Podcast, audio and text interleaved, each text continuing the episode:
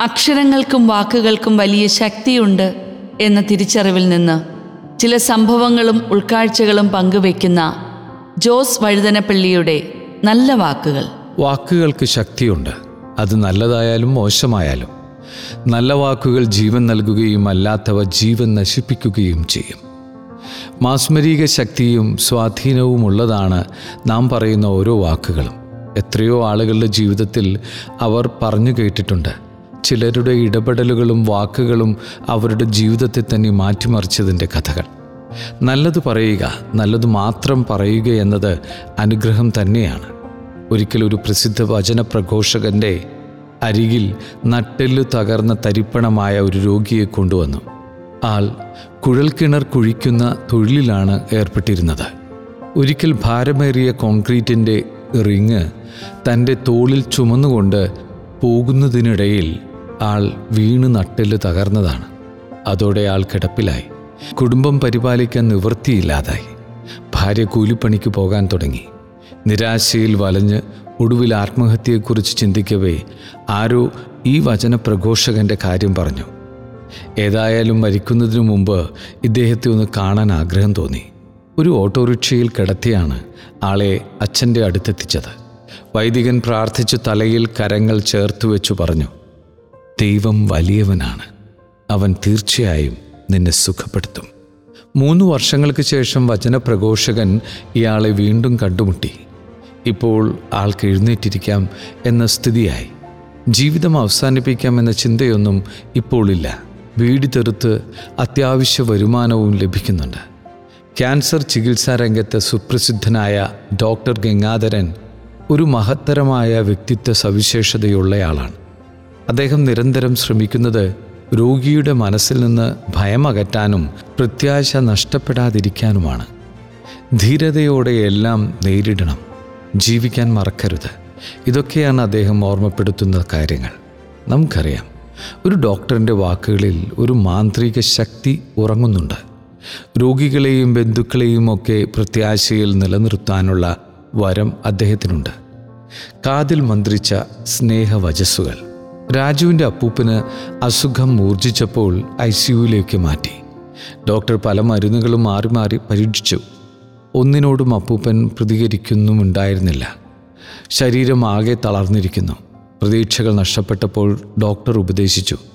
ഇനിയും ഇവിടെ കിടത്തിയിട്ട് കാര്യമില്ല. അപ്പൂപ്പൻ തന്റെ ശേഷ ദിവസങ്ങൾ കുടുംബാംഗങ്ങൾക്കൊപ്പം കഴിയട്ടെ. അങ്ങനെ അപ്പൂപ്പനെ അവർ ഡിസ്ചാർജ് ചെയ്തു. ആളെ ആംബുലൻസിലേക്ക് കൊണ്ടുപോകുന്ന വഴിക്ക് ഒരു ഹെൽപ്പർ തന്റെ മുഖം താഴ്ത്തി അപ്പൂപ്പന്റെ കാതിൽ എന്തോ ഒന്ന് മന്ത്രിച്ചു. അടച്ചു വെച്ചിരുന്ന കണ്ണു തുറന്ന് അപ്പൂപ്പനൊന്ന് പുഞ്ചിരിച്ചു. ഹെൽപ്പർ എന്താണ് മന്ത്രിച്ചത് എന്നാരും കേട്ടതുമില്ല. അന്ത്യദിനം എണ്ണുകയായിരുന്ന അപ്പൂപ്പൻ വീട്ടിലെത്തിയപ്പോൾ നാൾക്കുനാൾ കൂടുതൽ ഉന്മേഷഭരിതനായി കാണപ്പെട്ടു. ഭക്ഷണം കഴിക്കാൻ തുടങ്ങി. ഇപ്പോൾ പൂന്തോപ്പിലൊക്കെ ഒന്ന് നടക്കാവുന്ന സ്ഥിതിയിലായി. അപ്പൂപ്പൻ പൂർണ ആരോഗ്യവാനായിരിക്കുന്നു. അന്ന് എന്താണ് ആ ഹെൽപ്പർ അപ്പൂപ്പന്റെ കാതിൽ മന്ത്രിച്ചതെന്നറിയാൻ എല്ലാവർക്കും വലിയ കൗതുകമായി. ദൈവകൃപയാൽ അപ്പൂപ്പൻ വേഗം സുഖം പ്രാപിക്കും എന്ന് മാത്രമായിരുന്നു അയാൾ മന്ത്രിച്ചത്. അപ്പൂപ്പന്റെ കാര്യത്തിൽ രോഗാവസ്ഥയിൽ നിന്നുള്ള തിരിച്ചറിവ് വേഗത്തിലാകാൻ ആ ഹെൽപ്പറിന്റെ മാന്ത്രിക ശബ്ദത്തിന് കഴിഞ്ഞു. മരുന്നുകൾക്ക് സാധിക്കാത്തത് വാക്കുകൾക്ക് സാധ്യമായി. ദൈവത്തിൽ നിന്ന് പുറപ്പെടുന്ന വാക്കുകൾ നമ്മുടെ ചുണ്ടുകളിലെത്തി മറ്റുള്ളവരിലേക്ക് അവർക്കാവശ്യമായ സന്ദേശങ്ങളായി എത്തുന്നുവെന്നതാണ് സത്യം. നിങ്ങളുടെ വാക്കുകളുടെ കാര്യത്തിൽ മനസ്സ് വെച്ചോളൂ. ഏതാനും വാക്കുകൾ അത് ചിലർക്ക് അർത്ഥശൂന്യമായി തോന്നിയേക്കാം.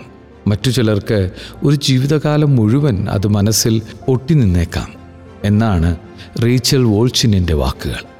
കരുണയോടും സ്നേഹത്തോടും കൂടെ നാം പറയുന്ന വാക്കുകൾക്ക് ഓരോന്നിനും വലിയ ശക്തിയുണ്ട്. വാക്കുകളുടെ ആ മാന്ത്രിക ശക്തി അത്ര അത്ഭുതകരമാണ്. അത് ജീവിതങ്ങളെ മാറ്റിമറിക്കും. നിരാശയുടെ ലോകത്ത് നെയ്വിളക്ക് തെളിയിക്കും. കരുണയുടെ വാക്കുകൾ എത്രയും ഹ്രസ്വവും ലളിതവുമായി കൊള്ളട്ടെ അതിന്റെ മാറ്റുലികൾ ഒരിക്കലും അവസാനിക്കാത്ത തിന്മകൾക്കപ്പുറമാണ് എന്ന് മദർ തെരേസ പറയുമായിരുന്നു. പത്തു വർഷത്തിനു ശേഷം ഒരു ബാലന്റെ കഥ പറയാം. പത്തു വയസ്സുവരെ ഒരക്ഷരം ഉച്ചരിക്കാൻ അവന് കഴിഞ്ഞില്ല. പാവങ്ങളെങ്കിലും വലിയ ദൈവഭക്തരായിരുന്നു. പല നല്ല മനുഷ്യരുടെയും സഹായത്തോടെ പണം സമാഹരിച്ചു. അവനെ അനേകം ആശുപത്രികളിൽ കൊണ്ടുപോയെങ്കിലും സംസാരശേഷി ഉണ്ടായില്ല. ഒടുവിൽ ഒരു ഡോക്ടർ ചെന്നൈയിൽ ഒരു ആശുപത്രിയുടെ കാര്യം പറഞ്ഞു. അവിടെ പണച്ചെലവേറിയ ഒരു ഓപ്പറേഷൻ നടത്തിയാൽ കുട്ടി സംസാരിച്ച് തുടങ്ങുമെന്നാണ് അദ്ദേഹം പറഞ്ഞത്. ഇതിനൊന്നും പക്ഷേ പണമില്ല. എല്ലാ പ്രതീക്ഷകളും അങ്ങനെ മങ്ങി. അപ്പോഴും നല്ലവരായ അയൽക്കാർ അവർക്ക് പറ്റുന്നതുപോലെ സഹായം ചെയ്യുന്നുണ്ടായിരുന്നു.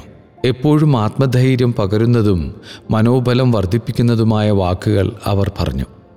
അവന്റെ അമ്മ വലിയൊരു മരിയ ഭക്തയായിരുന്നു അമ്മേ കനിയണമേ നിന്റെ പുത്രനോട് ഞങ്ങളുടെ കാര്യം പറയാൻ മറക്കരുതേ. എന്റെ മകന് സംസാരശേഷി നൽകണമേ. അവൾ നിരന്തരമായി പ്രാർത്ഥിച്ചുകൊണ്ടിരുന്നു. പത്തു വർഷക്കാലത്തെ പ്രാർത്ഥനയ്ക്ക് ശേഷം ഒരു ദിവസം രാവിലെ ആ കുട്ടി ഒരു വാക്ക് ഉച്ചരിച്ചു. അത് മാതാവേ എന്നായിരുന്നു. അവൻ പിന്നീട് ഭംഗിയായി സംസാരിക്കാൻ തുടങ്ങി. പത്തു വർഷമായി കെട്ടിവച്ചിരുന്ന അണക്കെട്ട് തുറന്നപ്പോൾ വാക്കുകളുടെ അവസാനിക്കാത്ത ധോരണികളായി അത് മാറി. അമ്മയ്ക്ക് അവനെ ഒരു വൈദികൻ ആക്കുവാനായിരുന്നു ഏറെ ഇഷ്ടം. ഏതായാലും ഈ മകൻ ഇന്നൊരു വൈദികനാണ്. സർവോപരി ഇന്ന് ലോകം ആദരിക്കുന്ന ഒരു വചന പ്രഘോഷകനാണ് ഒരിക്കൽ സിംഗപ്പൂരിൽ വെച്ച് ഞാൻ അദ്ദേഹത്തിന്റെ പ്രസംഗം കേൾക്കാനിടയായി. വാക്കുകൾ മലവെള്ളപ്പാച്ചിൽ പോലെ ഹൃദയത്തിൽ തുളച്ചു കയറുമായിരുന്നു. പത്തു വർഷക്കാലം ഒന്നും ഉരിയാടാൻ ആവാതിരുന്ന ഒരു വ്യക്തിയാണ് ഈ നിൽക്കുന്നതെന്ന് വിശ്വസിക്കാനായില്ല. നല്ലത് പറയാം. ഇതുവരെ പറഞ്ഞത് രോഗാവസ്ഥയിലും തളർച്ചയിലുമൊക്കെ സൗഖ്യമാകാനും ഉണർവാകാനും നമ്മുടെ വാക്കുകൾക്ക് കഴിയുമെന്നതാണ്. ഇത്തരത്തിൽ നമ്മുടെ അനുദിന ജീവിതത്തിൽ കുടുംബങ്ങളിലും സമൂഹത്തിലും വ്യക്തിബന്ധങ്ങളിലുമൊക്കെ നമ്മുടെ വാക്കുകളും സംസാരവും എത്രത്തോളം സ്വാധീനിക്കുന്നുണ്ടെന്നും വളർത്താനും തളർത്താനും അതിന് കഴിവുണ്ടെന്നും നമുക്കറിയാവുന്ന കാര്യമാണ്. ഒരു ചെറിയ അഭിനന്ദനത്തിന്റെ വാക്കുകൾ പോലും എത്രയോ വലിയ ഊർജമാണ് നമുക്ക് നൽകുന്നത്. നമ്മുടെയൊക്കെ കുട്ടികൾ നമ്മിൽ നിന്നും പ്രതീക്ഷിക്കുന്നതും ഇതുതന്നെയാണ് കുട്ടികളെന്നല്ല എല്ലാ മനുഷ്യരും അടിസ്ഥാനപരമായി അങ്ങനെ തന്നെയാണ്. മനുഷ്യവർഗത്തിന്റെ സമഗ്രമായ വളർച്ചയ്ക്കും പരസ്പരം പ്രോത്സാഹിപ്പിക്കാനും നമുക്ക് നല്ലത് മാത്രം പറയാം. നന്നായി പറയാം. ദൈവത്തിന്റെ വാക്കുകൾ ഈ ലോകത്തിന് ജീവൻ പകർന്നതുപോലെ ദൈവചൈതന്യം നിറഞ്ഞ നമ്മുടെ ഉള്ളിൽ നിന്നും വരുന്ന വാക്കുകളും നമ്മുടെ കൂടെയുള്ളവർക്കും നമുക്ക് ചുറ്റിനും ജീവൻ പകരട്ടെ പ്രകാശം പരത്തട്ടെ.